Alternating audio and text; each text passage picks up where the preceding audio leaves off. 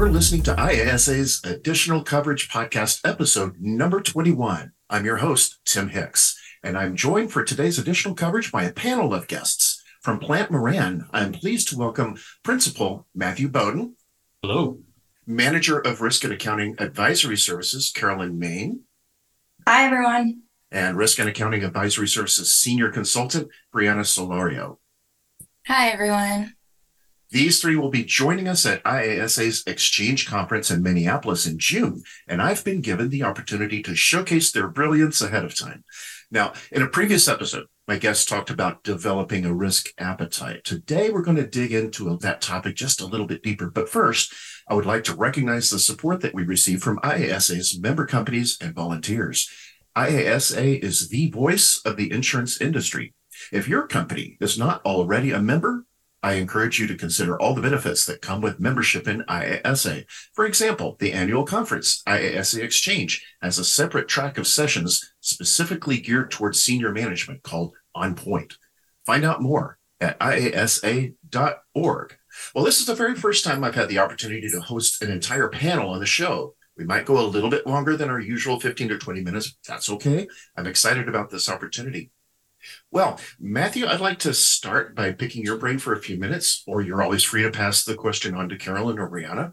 Once we've decided on a risk appetite and what we're willing to take on, we need to start creating a risk management playbook, right? What should that playbook look like? What should it include? Yeah, I mean, from from a high level, your, your playbook is really your your action plan, right? It's it's addressing specific actions, specific activities in response to identified risk events in alignment with an organization's overall enterprise risk management framework.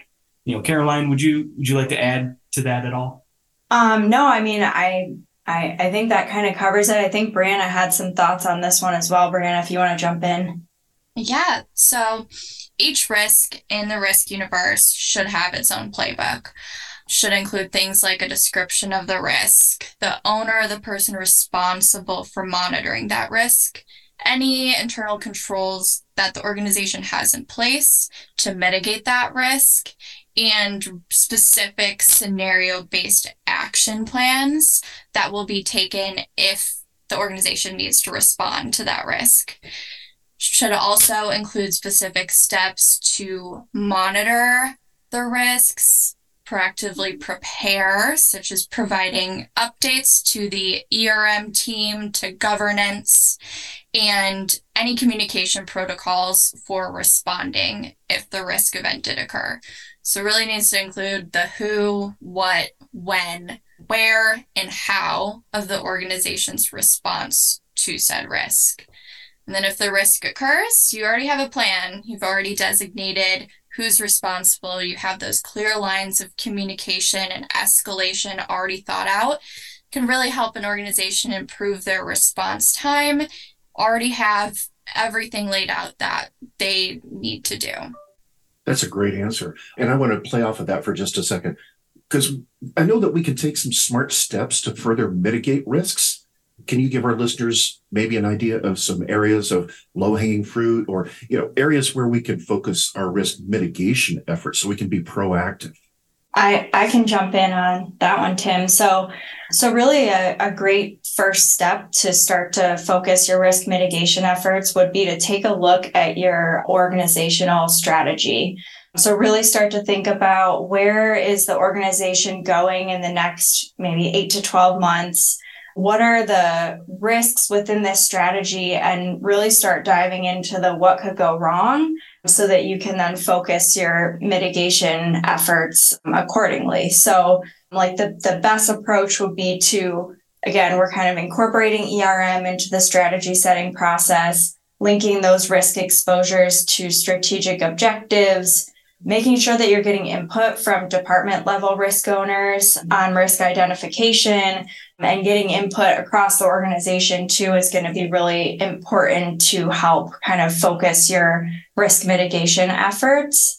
And then another area I know you, you know, previously mentioned um, as we started this is setting and defining your risk appetite. So um, it's really important to kind of use your strategy to help define your risk appetite.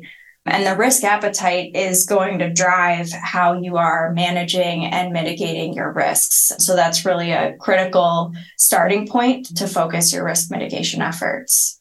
Thanks, Carolyn. I was curious as to whether you had any specific examples of a, a, situation or scenario where you did take some further steps to mitigate risks that you know kind of halted it in its tracks or or, be, or proved to be really effective.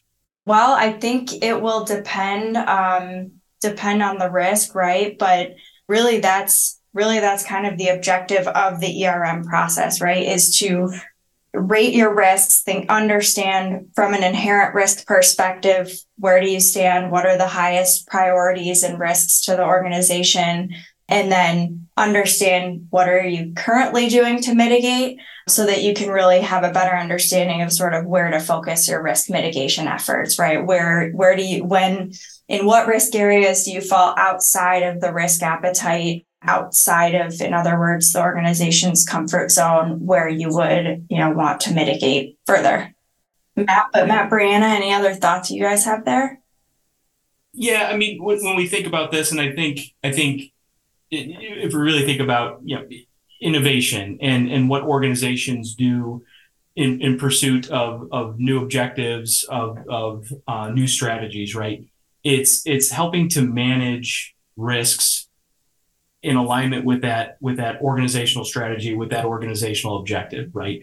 And identifying the overall risk appetite and assigning risk mitigation activities in alignment with that risk appetite so that we are effectively managing success there so if you kind of think about leveraging a new process or a new technology to engage with our customers or leveraging new technology to engage with our employees i mean there's always risk of non-adoption ineffective implementation budget and cost overrun, not realizing, you know, the anticipated ROI. It, it's overall managing that that risk of of, of failure. And, and really when we're when we're in this, it's it's identifying the the right people, the right processes to help support that implementation, that that initiative, making sure that there's adequate training, making sure that there's adequate project management support, there's adequate customer in, in engagement so that we're getting the continuous feedback and, and ultimately applying that feedback toward the validation of whether and to what extent we're pursuing that, that strategy effectively. And ultimately, if we find that we're not getting that level of success, we're not getting that level of engagement, let's let's fail fast, right? Let's realize that we we're not pursuing the right strategy necessarily. Close that out, regroup, pursue the next strategy, right? The next thing in alignment with those organizational objectives. That's that's a great answer. And uh, my next thought comes from that. When we're trying to predict risk events, how possible do you think it is to proactively predict them, or is it really um, we don't know what we don't know, and we have to react, identify it, and react once it happens? So I can take that one. I will say that it is possible to potentially predict that risk will manifest. And this can be done through monitoring key risk indicators. Key risk indicators, or KRIs, are metrics that an organization has to predict potential risks that'll manifest and negatively impact the organization. So essentially, they're a warning light to enable early detection and management of unacceptable risks that are outside of the predefined tolerance levels The organization will identify an acceptable range for each KRI. And if that metric happens to fall outside of the acceptable range, then that will trigger investigation, action, reporting up, down, and across the organization to help them mitigate that risk in time, prevent things from kind of having a domino effect and being more catastrophic if they didn't react quick enough. So then, in order for it to be meaningful, there needs to be a relationship between that key risk indicator and the impact or likelihood of that risk, right? So, for example, can have the risk that competitors in your market sustain a competitive advantage. Good KRI linked to that risk would be the ratio of the number of subscribers retained and the number of subscribers that are up for renewal in a certain time period, such as a quarter. So you can measure that trend over time. And if it's trending downward, management can maybe try to identify a reason for that trend through outreach activities, identify there's new entrants in the market, and if it falls outside the acceptable range, then action should be taken, such as you know, analyzing the market, considering competitor pricing, services, technology that they're implementing, and kind of how that can avoid being potentially catastrophic to the organization. That's an excellent example. I've seen that happen in the specific scenario of companies not monitoring what's happening in the competitive arena and then falling victim to that risk. When we talk about risk like that one, it's usually positioned in a bad light. But is there a way to leverage risk to our advantage? And if so, can you give me some good ideas that our listeners can take away from this conversation? Yeah, yeah. And, and, and thanks for that question, Tim. So if, if we kind of think about that, that question and how it, you know, the answer that really pulls everything together, right? We've, we've talked about risk playbooks. We've talked about, you know, continuous feedback on organizational strategy. We've talked about, you know, the use of key risk indicators failing fast and, and ultimately redeploying strategy in, in alignment with, with those objectives when necessary. It's taking a, a holistic view of, of risk, right? A big picture, not necessarily as adverse event that we must reduce or avoid or transfer, but there's an opportunity to accept risk in pursuit of those those new objectives, in pursuit of the of that innovation, of the the new markets, et cetera. And enterprise risk management is, is really the means, the discipline, the tool for management and those that are willing to embrace risk and shift their focus on it away from that adverse event toward something more, more positive, more holistic. And it allows their company, their organization to build a stronger and, and more resilient infrastructure around decision support. One that, that provides that regular feedback on the strategy, and allows management and, and those executing the strategy to understand overall how things are going, to understand, hey, do we need to recalibrate, we redeploy. It's a deliberate approach, enterprise risk management, taking it all the way from that risk identification standpoint, tracing it back to that ROI, and, and ultimately providing the, the tools, the process to effectively manage it and effectively support positive decision making for for that next step in the plan. Providing that that structured approach so that management can stay well informed. So you're you're tying these KRIs to specific metrics and it all when it all plays together nicely you wind up in a good risk situation any uh, parting shots that you would like to mention just to get people enticed and ready to come see you at uh, the IASA Exchange Conference? Yeah, I mean, and thanks Tim for that. I mean, we we we tried to keep it brief and high level for this this this podcast. You know, we're we're going to be going in in depth with some great great scenarios, great stories.